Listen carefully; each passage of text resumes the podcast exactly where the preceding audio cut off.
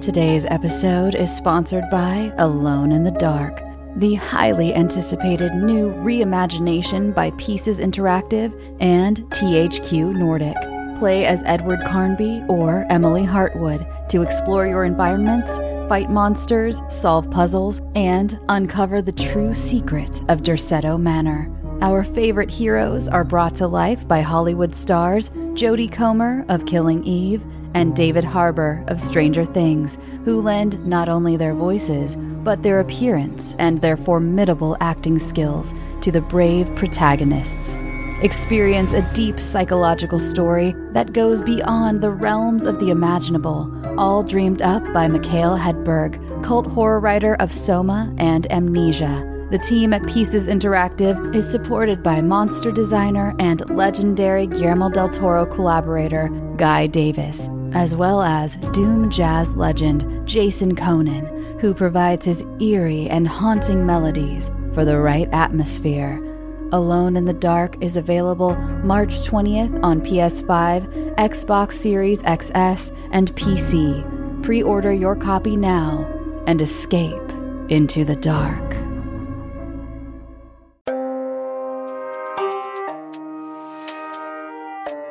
This is Creepy, a podcast dedicated to sharing the most famous, chilling, and disturbing creepypastas and urban legends in the world. Whether these stories truly happened or are simply fabrications is for you to decide. These stories may contain graphic depictions of violence and explicit language. Listener discretion is advised. Creepy presents the 31 Days of Horror. Day 20. No wolves in the Stillwood.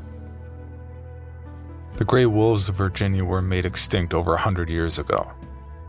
According to regular surveys by the National Forestry Service, no sign of any such animal has been found since 1900. The occasional reports of large predators, just after dusk or late at night, usually by the occasional hiker or party of campers in the Stillwood, residents of Lower Alethea, nearest the woods like myself, know better than to try. Receive the same tired reply from animal control. There are no wolves in the Stillwood. When a pet gets lost in the dark of the Stillwood and never returns, or worse, is found, mauled, and blame falls on the usual suspects foxes, wild dogs, or teenagers with too much time and too little compassion.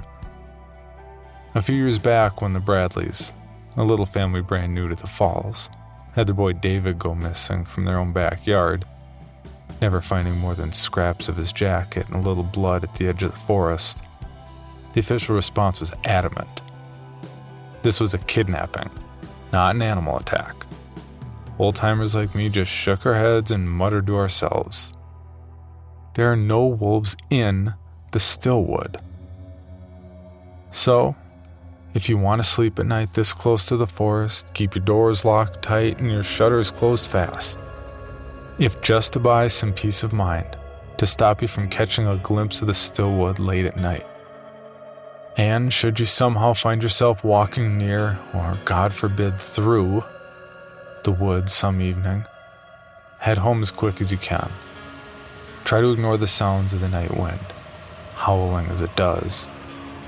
It will only make your imagination run wild after all. And should you see what cannot be polychrome eyes shining through the mists from the underbrush or somehow in the branches above, should you be blessed enough to make it safely home, take what comfort you can in this thought. There are no wolves in the Stillwood.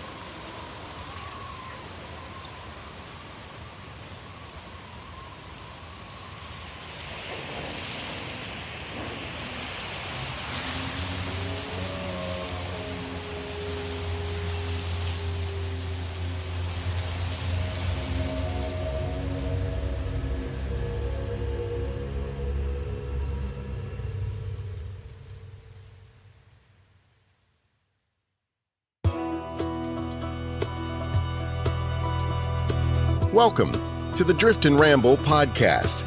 Each episode will explore true stories and American legends. From the pages of history, we'll look at the people, places, and events that helped shape a nation. The Wendigo's appearance is often signaled by sudden cold and wind.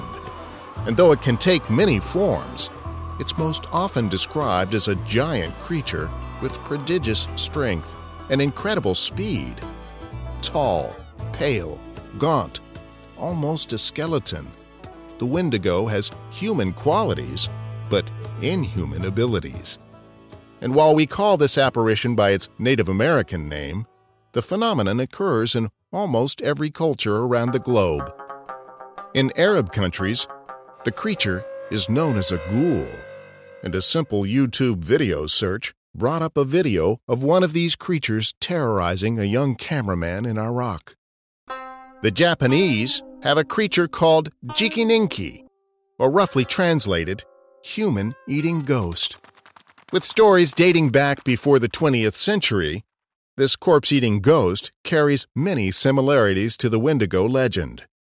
In European countries, the ogre was said to be insufferably hungry and often ate babies to satisfy its grotesque shape.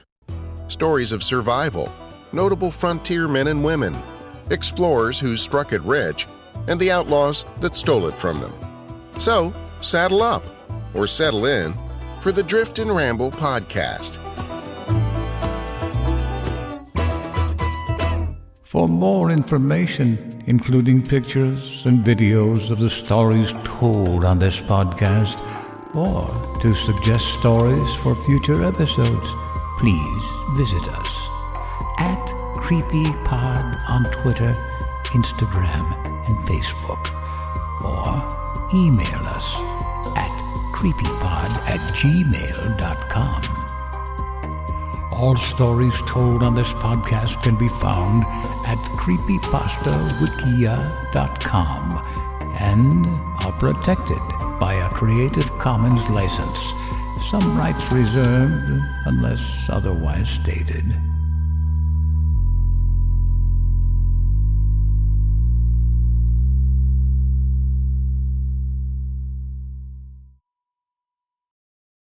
Item number SCP 5186. SCP 7160. SCP 7533. Object Class Euclid. Keter Safe. Special Containment Procedures spreading across the hemisphere and kicking up vast amounts of ash and dust. the only thing I could hear was 7219 laughing. Do you remember your name?